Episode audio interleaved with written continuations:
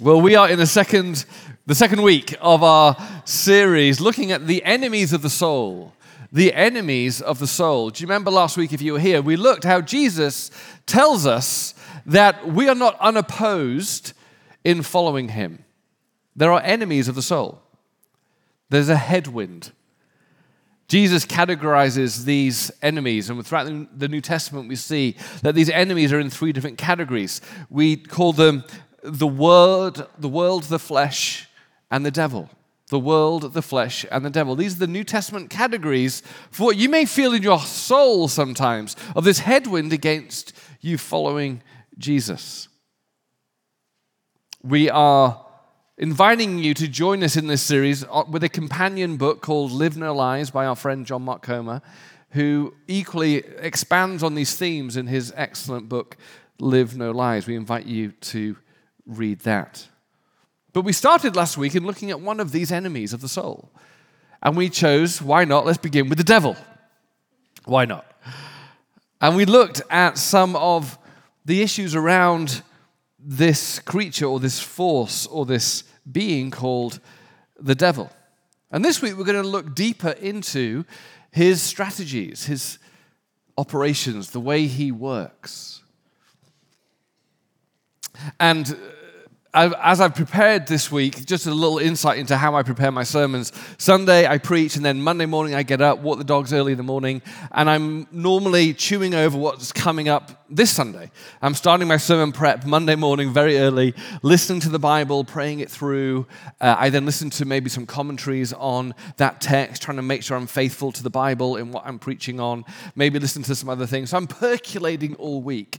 And I normally get to the stage of Thursday when I'm in the office and I write it all up and write the sermon, put it away for a couple of days as my days off Friday and Saturday, and then get it really early. You'll find me on Abbot Kinney around 6 a.m. when Intelligentsia opens uh, as I finish the sermon on Sunday morning. Well, this week was a bit different because I had the privilege of going with my second daughter to New York to look f- around a college to investigate that. And it meant my Thursday was out with her. And so I thought, it's all right. I'll write my sermon on the way back on Saturday night. You know, Alaska Airlines is, you know, New York to LA is about 23 hours, it feels like, and I'll just write my sermon. So I thought, you know what? And also, Naomi wanted, my daughter wanted a, window, so there's a window. And I just thought, you know what, I can't be like writing a sermon like this with the guy's, you know, seat coming back in front. So I paid a bit extra for that economy plus like four inches of heaven extra. I thought, I need that. I need to write my sermon. So I walked on the plane. Naomi finds her seat, and I see mine. It's the middle, but it's got those four inches of extra, so I can do my sermon. And I sit down, and there's a wonderful man on my right near the window, clearly uh, challenged with something. And so I got chatting a bit, and lovely guy eating uh, eating some Panda Express and really enjoying a chow mein. And, uh, but then actually, he said to me, he said to me, I, I do have some health issues and I'm feeling claustrophobic. I went, like, is it me? Um, and he said, no, I'm actually, I'm not too sure this is going to work out for me with someone next to me. I go, okay. Um, it's a full flight, and I'm thinking, I don't know how to solve this for you. And so, and he did say, actually, no, this is a real big deal for me. I'm not too sure I can handle this. So I go, okay. So I pressed the buzzer, and the, uh, the steward came, and I said, look, this young man, um, I think he'd need an empty seat next to him. Uh, and the steward said, look, no, you, you, this is your seat. And I went, no, you know what? I think, do you have any other seats? And he went, Well, not in this, you know, not in the four extra uh, inches zone. I went, It's okay, just shove me wherever. I think he needs some extra space. So he went, Well, would you have a middle seat on an exit aisle near the back? I went, Okay. So I got up, passed my daughter Naomi, who's going, What's going on? And I pass and I go back and sit down, and you could see that these two guys were there, and this is an empty middle seat, and you can see, right, they think the plane's full, the doors are locked, we've got an empty seat, this is awesome. You can see their disappointment. As, you know, chubby Brit comes over, just kind of nestles into the seat. And you can see they're not impressed. So, anyway, we, we take off. I pull down a little tray. I get up there and I'm starting to write my sermon um, and trying to get it all down. And I'm writing a sermon on the devil. And I'm thinking, this, know, this is going to be really interesting because they can see my screen right now. and I'm writing a sermon. But then the guy next to me puts his screen up to watch a movie. So his big old MacBook, 15 incher, right there, literally next, we're touching screens. and I'm writing, I'm intrigued, what movies are you going to watch, right? So I'm typing away on the strategies of the devil, who's the devil, what's the devil. And up comes the titles of the movie he's watching, and it says, The Conjuring. I go, huh, this is interesting. How ironic. So I'm riding away on the strategy of the devil. Well, literally, two inches to my uh, left, there's like a little four year old toddler's head spinning around in an exorcism on this movie called The Conjuring. And I go, this is ironic right now. Um, and so, so eventually I thought, oh, this is too ironic. So I go, and he goes, yes. I go, you'll never guess the irony. And he goes, What? He go, I go, Well, I'm writing a sermon. I'm writing, I'm writing on the devil, and you're watching The Conjuring. Which is a, he looked at me weird, weirdly, went, Oh, yeah, great. Like, you go, put his headphones back in. and I just thought, you know what? Do you know sometimes the Lord just says, Stop doing what you're doing and have a chat? I thought, okay, have a chat. So I called, I thought, this is the best way to have a chat with someone, right? Press the buzzer. the lady comes, and I take my earphones and I go, I think these guys were really disappointed that I sat here. So I'd like to buy them some free drinks and some food. And they went, Cool! I'm Vance. And then Phil went, I'm Phil. And so for the next three hours, Vance and I and Phil and I had this great conversation. And they made uh, Vance just texted to say he couldn't make it today. Is Phil here? I haven't heard from Phil yet. Phil may not be here. But um, what was interesting. so Vance and I then had a fascinating and Phil fascinating conversation about, you know, what is this devil thing? And what about truth? And what about, and I said, look, I'm a pastor, so I'm, I'm not going to say anything what I believe. I want to know what you guys believe.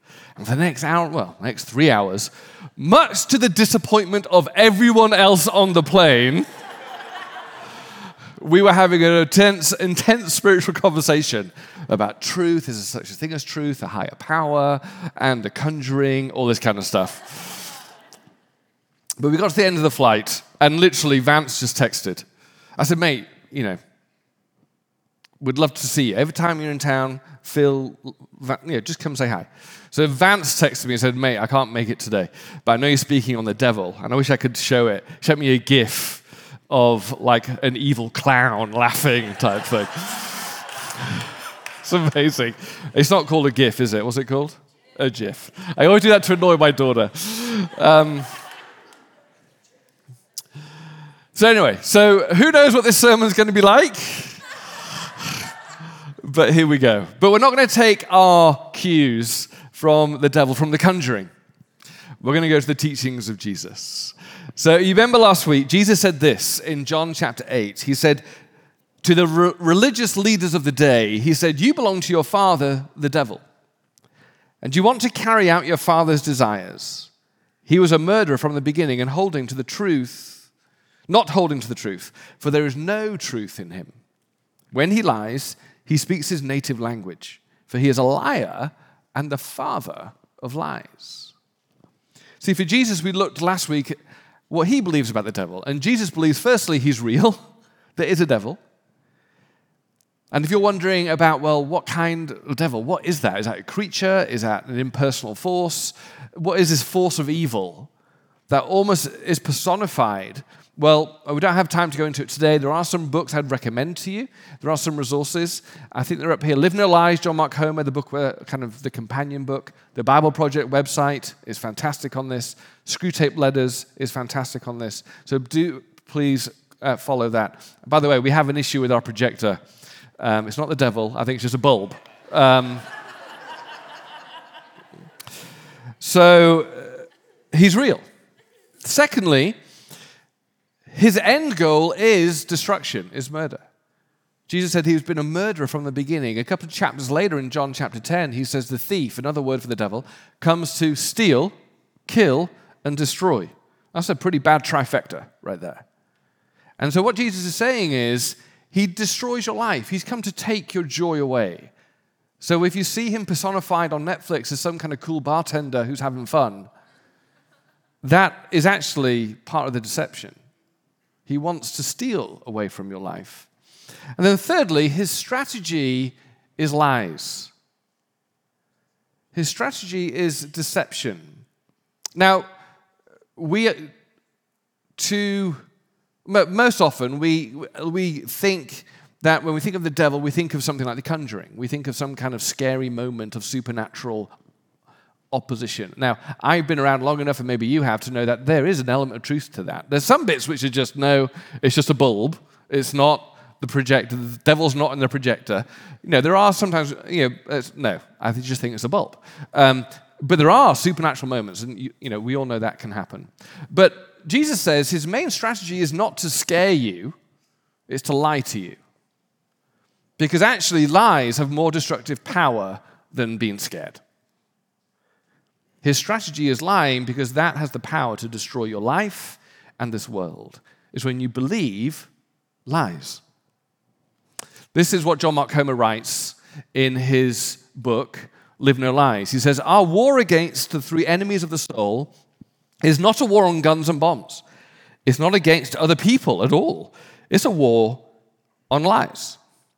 And the problem is less that we tell lies and more that we live them. We let false narratives about reality into our bodies and they wreak havoc in our souls. Here's my working theory.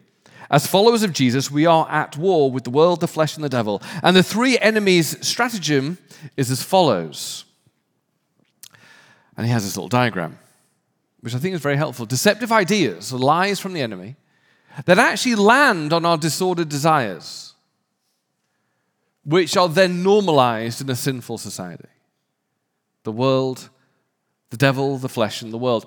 All our three enemies are working together to see your life be stolen away. So, this week we're going to look more at the strategy of the devil in these deceptive ideas. And to do that, we're going to go where Jesus points us to look for that. See, in John chapter 8, when Jesus says he's a murderer from the beginning, and he, your father is this one who was at the beginning, he's pointing back to that story in Genesis, Genesis chapter 3, where Eve is deceived. And he's pointing to that as a paradigm of how he deceives. So we're going to look at that together. So if you have your Bibles, turn to Genesis chapter 3, or it's going to be on the screen for you. Genesis chapter 3 begins in verse 1. Now the serpent was more crafty than any of the wild animals the Lord God had made. He said to the woman, Did God really say you must not eat from any tree in the garden? The woman said to the serpent, we may eat fruit from the trees in the garden, but God did say, You must not eat fruit from the tree that is in the middle of the garden. You must not touch it, or you'll die. You won't die, the serpent said to the woman. For God knows that when you eat from it, your eyes will be opened, and you'll be like God, knowing good and evil. When the woman saw that the fruit of the tree was good for food and pleasing to the eye, and also desirable for gaining wisdom, she took some and ate it. She also gave some to her husband who was with her, and he ate it.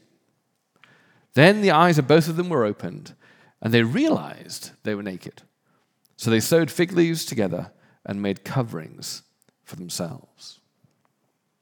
Jesus points to this story as the paradigm of how we understand how the enemy deceives us. Now, if you're like me, you kind of pause and time out for a minute and go, hang on a minute, are we really talking about a, a talking snake? Hang on a minute, time out. Is this really, is this true?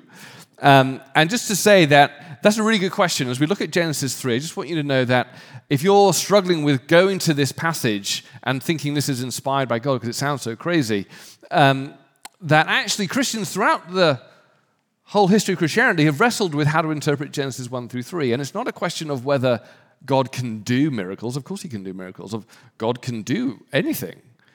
Even if it sounds crazy, God can do anything. So it's not a matter of what can God do, this sounds like it's crazy. No, actually, throughout scripture, throughout history, Christians have really boiled it down to one of two interpretations because it's such a difficult genre of literature to interpret.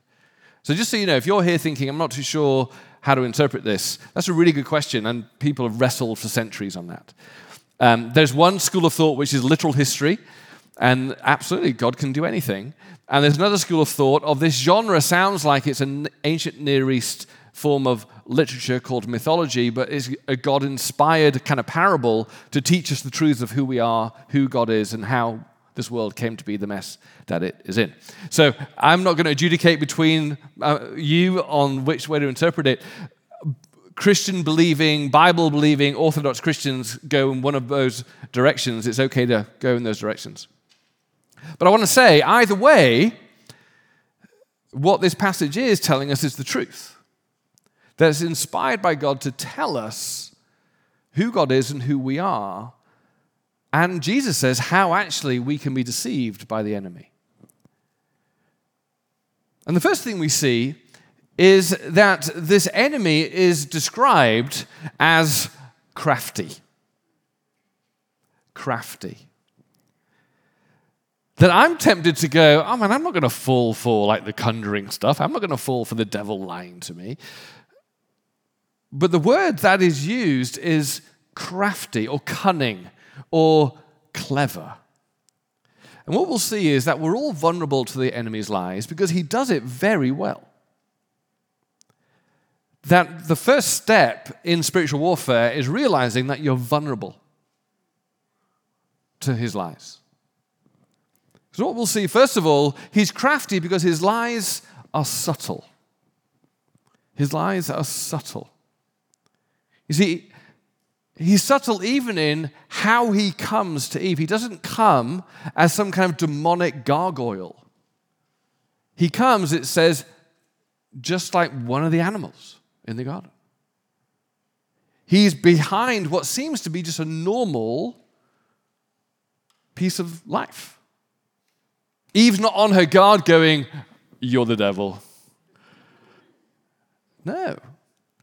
It's the devil is using something that is normal in life to actually speak to Eve. It puts us straight on the guard of going, oh, hang on a minute. That actually something could look harmless, but it's being used by this enemy to lie to me. It could even be close to you. I mean, this is what Jesus found with the Apostle Peter. Do you remember that amazing story? Jesus is going to Jerusalem. He says, I'm going to go to the cross. It's why I've come. I've come to actually take the sins of the world. I'm going to die. And Peter rebukes him. He says, No, mate, that's not, we don't follow people who kind of choose to die.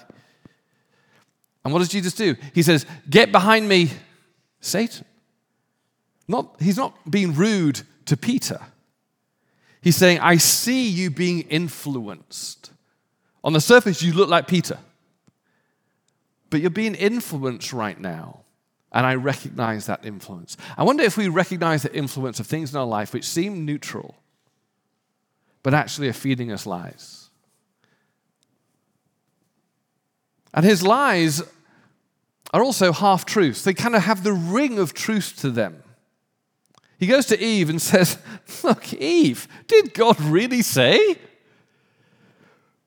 That you can't eat from, that, from these trees? Well, he did say you can't eat from that tree. So, well, I don't think you'll die. I mean, come on, look how good it is. You'll die. If it was rotten, you'll die, sure. But look how good that fruit is. Look how amazing it is. God, God gave you all these things to enjoy, right? I think, I think you got it wrong. Or maybe God's just kind of had a bad day because that looks really good. What could be harmful? What could be wrong about that? Doesn't God want good things for you? Yeah, He does want good things for me. Doesn't, don't you want wisdom? Yeah, I do want wisdom. Well, if you eat it, you'll get wise. Ah, maybe, wow, that's kind of, that, sounds, that sounds like God wants me to do that. You know, it's, huh, it sounds loving, therefore, if it's loving, it must be God. It's subtle. He'll draw us in through half truths. He's not only subtle, but his lies, he's crafty because his lies are attractive. Right? His lies are attractive. They play on our disordered desires. See, he comes to Eve and he goes, Look, you want good food, right? You're a foodie like me. Don't you want good food? Look how amazing that food is. And don't you want wisdom? You want wisdom. You want power. You want actually these things. And suddenly we go, huh, these are the things that I'm wanting in my life. And He's giving me ways to get there. He's giving me opportunities to get there. And then finally, His lies matter. His lies matter. You know, the devil's not coming to you with lies that are irrelevant, right? He's not just coming with any old lies. He's coming with lies that if you believe them, they matter so much they will destroy your life. So theologians have seen that actually what the enemy is doing here with Eve, he's actually trying to undermine the most three powerful questions that you'll ever have to answer in your life. Who is God? Who am I? And what's the purpose of life? What's the way to happiness and joy in life? Who is God? Who am I? And what's the road to happiness in life? And see, those are the three questions that all of humanity, everywhere and at all time, have asked. And they, the answers to those questions will determine everything about your life. In fact, they go in order. The first question, who is God, determines the second question, who are you? And then that determines the third question, which is, well, how do I make the most out of life? And we see straight away he attacks the first question with Eve Who is God? You know, says, really? Is he a good God? I mean, if he's a good God, why did he say, don't touch that amazing thing in the middle? It sounds like he's just a bit of a spoil sport God. Sounds like he's not really about your best interests because he's withholding stuff from you. It sounds like God doesn't know best. Right? If he, if he knows best, well, that feels good, so what's wrong with it? Sounds like hmm, he's not trustworthy. He's undermining God. Then he goes to Eve and says, Huh, and actually, what's your role in all of this? He goes, You're not probably just some person who wants just to follow what God thinks. You know, if you eat of that, he actually says, you could be like God. You could start to determine for yourself what's right and wrong, what is good and evil.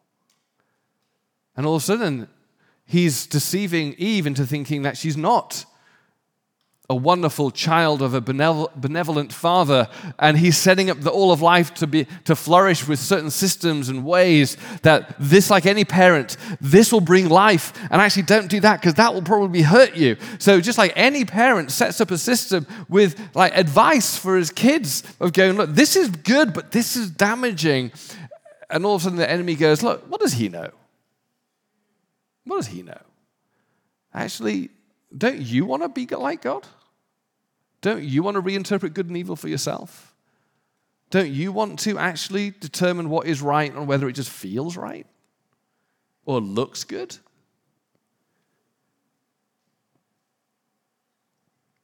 Sounds awfully familiar to many folks I talk to in our amazing city here, where it's like, actually, there's a bit of God in all of us. Where we all get to define what good or bad is, or wrong or right, or even what God is like because we are kind of, we, we are gods. We don't have to come under any other external authority. We are our own authority. And because he's undermined both of those two things in Eve and in our city, and we'll find that pressure in our lives, then it comes to, well, what's the road to the good life? Is it God's way? Well, looks like Eve. He doesn't know what he's doing. Because that looks good, and he said no. But actually, if you follow me, you get to decide what you want.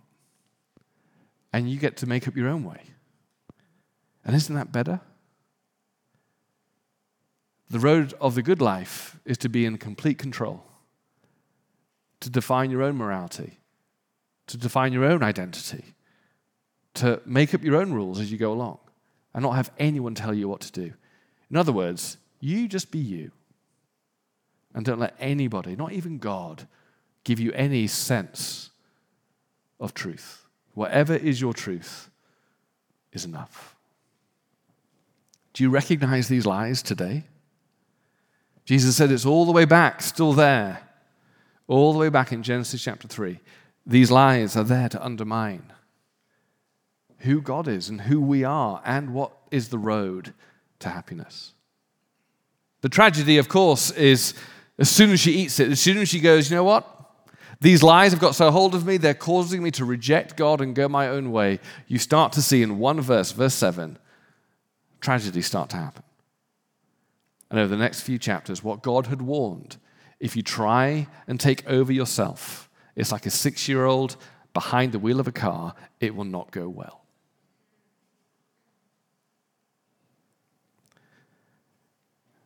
And the devil walks away, job done. It wasn't a conjuring trick, it was just the power of a lie.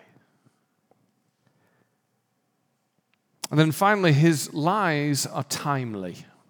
His lies are timely. Have you noticed he's so crafty that he doesn't start his strategy on Eve until she's alone? He isolates before he lies. Adam then joins her at the end of the story, but it's quite clear she's alone to begin with. And it's because when we're alone, we're vulnerable. He isolates her away from God. He isolates her away from her community. He isolates her from anyone who can go, hang on a minute, time out. No, no, no, no, no, no, no, no. We know the truth. She's vulnerable and she's alone. I've been around in ministry long enough to know, and you have in life long enough to know, that whenever someone says, Man, I've been on a road of destruction, I think I believe the lies, and it is not working out for me. Actually, what I found is not life, I found death. And I go, When did it all start? And it absolutely always starts with the same place. Man, I was kind of, kind of a, uh, left my church for a bit.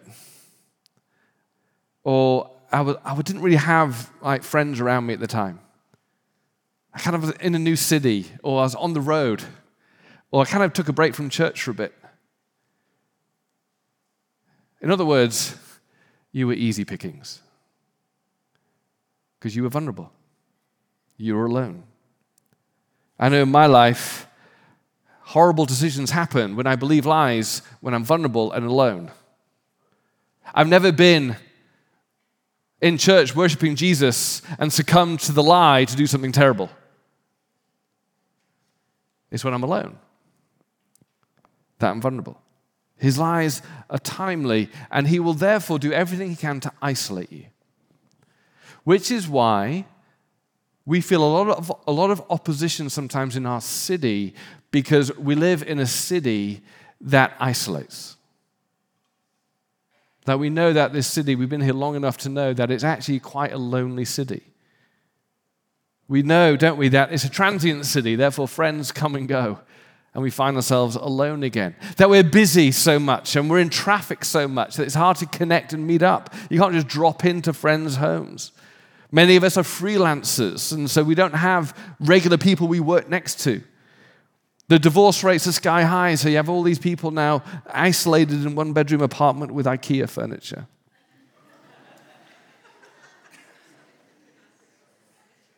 Smartphones completely mean that actually we kid ourselves that we don't need to get together. And on and on and on. This city before COVID, I love our city. There's nothing evil of our city itself, but the enemy uses these things to isolate us. And then, guess what? COVID comes along. And now we're out of loving care for one another, socially distancing and wearing masks. Then we realize that we remote working from home. And then we realize, man, if I'm remote working from home, why am I paying five and a half thousand a month in rent when I can be in Deer Valley or Nashville or Austin, Texas?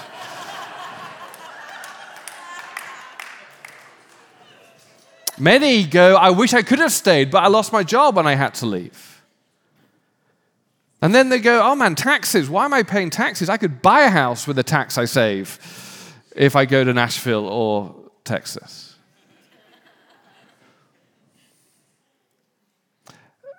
Now, this is real because what many of us are finding as we come out of COVID is we are more isolated than ever before. Our community has shrunk because of the last two years. We've lost friends. The divisions of politics means we've even fallen out with friends and family members. And even within our own community at Vintage, there are so many people who had to leave or chose to leave the city. And there's so many wonderful new people coming, which we love. But for many, I've heard the last few months people say, man, I was here for so long, it doesn't feel like my church anymore. My friends have gone. I don't know anyone. And I kind of want to honor that pain for a moment. I kind of want to honor that pain of saying goodbye to friends, almost feeling left behind in church in LA. It's hard. It's hard when you go to your church and you feel alone. When you come in and go, I used to know everyone and now I'm sitting by myself.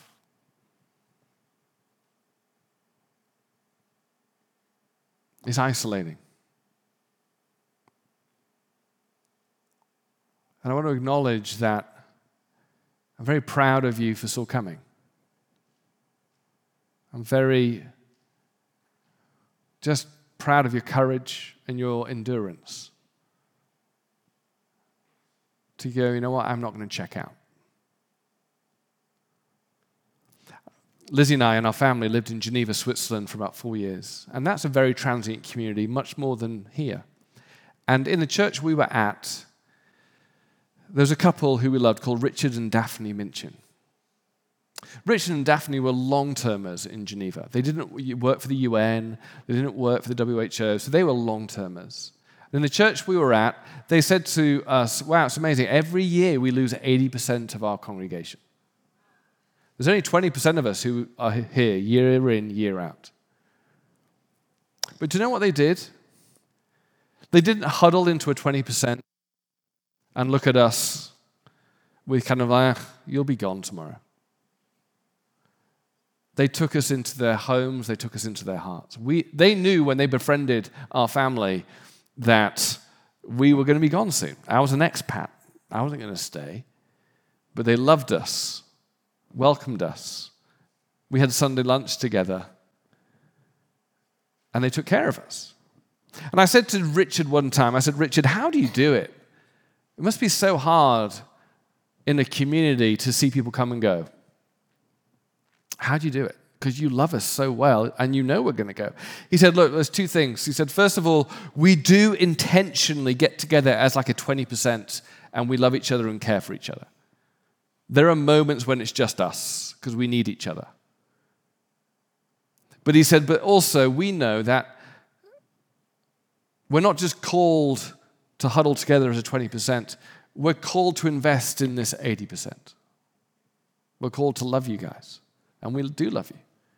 And in fact, actually, when it gets wearying, we know that we are called to actually love you and invest in you and to serve you, so much so that we know that you will leave, and you know what?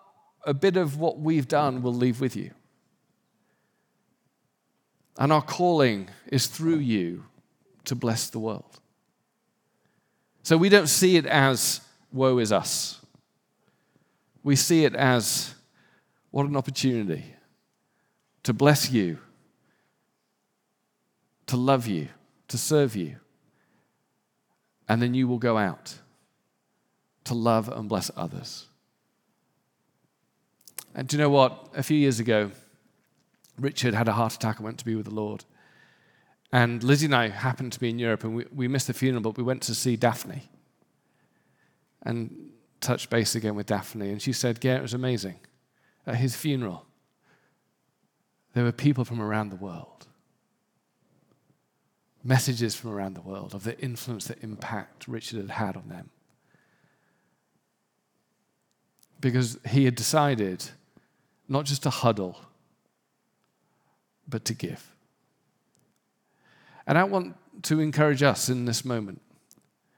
It is painful, isn't it, to regather and go, I don't know anyone. i am on my fourth group of friends in seven years.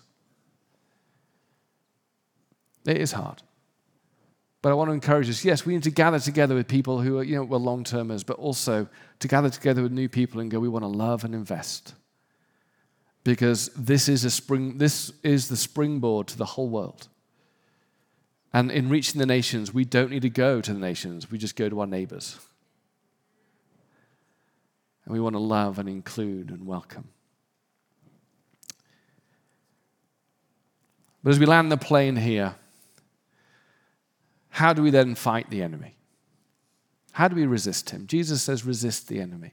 Well, I'm not going to major on the first one, which you did last week, which is recognize the lies that are all around you and make sure that you're feeding your mind and your soul with the truth. These lies don't come through a talking snake, they come through TV, billboards, commercials. This is how they come. So there's no neutral territory. And I just want to encourage you to recognize oh, hang on, this worldview of everything I'm watching, this worldview of everything I'm seeing is a subtle lie to undermine who is God, who am I, and what truly is the way to human flourishing. But then finally, and I want to just dwell on this just for a couple of minutes. In this moment in time, our greatest spiritual warfare is community. It's to step out of isolation and into community. Is to find a group of people around you who love well, speak truth well, committed to each other well, can be your eyes when you don't spot the lies. And you can be that for one another. And so, in this season, as we're coming out of COVID, there's a lot of isolation in the room. There's nothing worse than being a stranger and lonely in a crowd, right? You're easy pickings. So, I want to encourage you to enter into spiritual warfare by getting involved in a community, being known in that community. If that's vintage, we want to do that. We've got groups, we've got teams, we've got courses you can go on, all because we don't want you to be alone and easy pickings for the lies of the enemy. You were created for community. I've, I've known this during COVID myself. Over half of pastors under the age of 45 in the last year were actively looking for other employment because it was lonely. Facing the COVID navigation, the political navigation, racial justice navigation. And as I phoned, called a friend of mine just to check in, I went, Mate, how are you? He said, Yeah, I'm in the car. I'm driving away from church. I don't think I'll ever go back. I've just seen two of my board members physically fight each other over our mask policy. I, am done. This is not woe is us. This is just we've all been through the trauma, right, of the last few years. And I'd been through a lot, and I was starting to feel it. And so I did. I called six of my buddies who I went through seminary with, who are now dotted all over the world in different churches. And I said, I don't know about you guys, but I need community. I need you guys to help me. I need you guys to be my eyes and ears and my encouragement because I feel so down right now. And so, for the last year and a half, every other Tuesday, we will have a Zoom together. We'll Zoom in from around the world. One of them is the time zone is 7 a.m. One of them is 11:30 p.m. And that is an hour of truth in loving community. We'll speak truth to one another. We'll encourage each other. We'll pick each other up when we're down. We'll listen to each other's sermons so we can get on that Zoom call and go, Do you know what, bro? That was a great sermon. Well done. We will love and encourage each other. And I can tell you, we're going to meet up in a few weeks. We thought, let's meet up. We haven't seen each other for a while. Let's meet up. And so we're going to meet and all fly from wherever we are. And ironically, the, the, the most efficient place to meet for all of us um, is Hawaii. And so.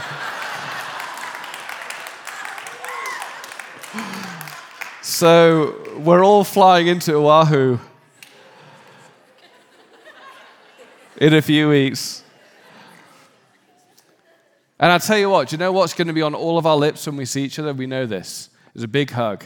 And I can tell you now it's going to be, if it wasn't for this group, I think the enemy would have devoured me.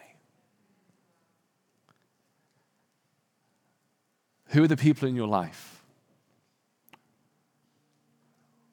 Are you, what's the community you're fighting for? When the enemy just wants to isolate you. That you go, I am not going to be isolated. I know the church is broken, but I'd rather that than being isolated.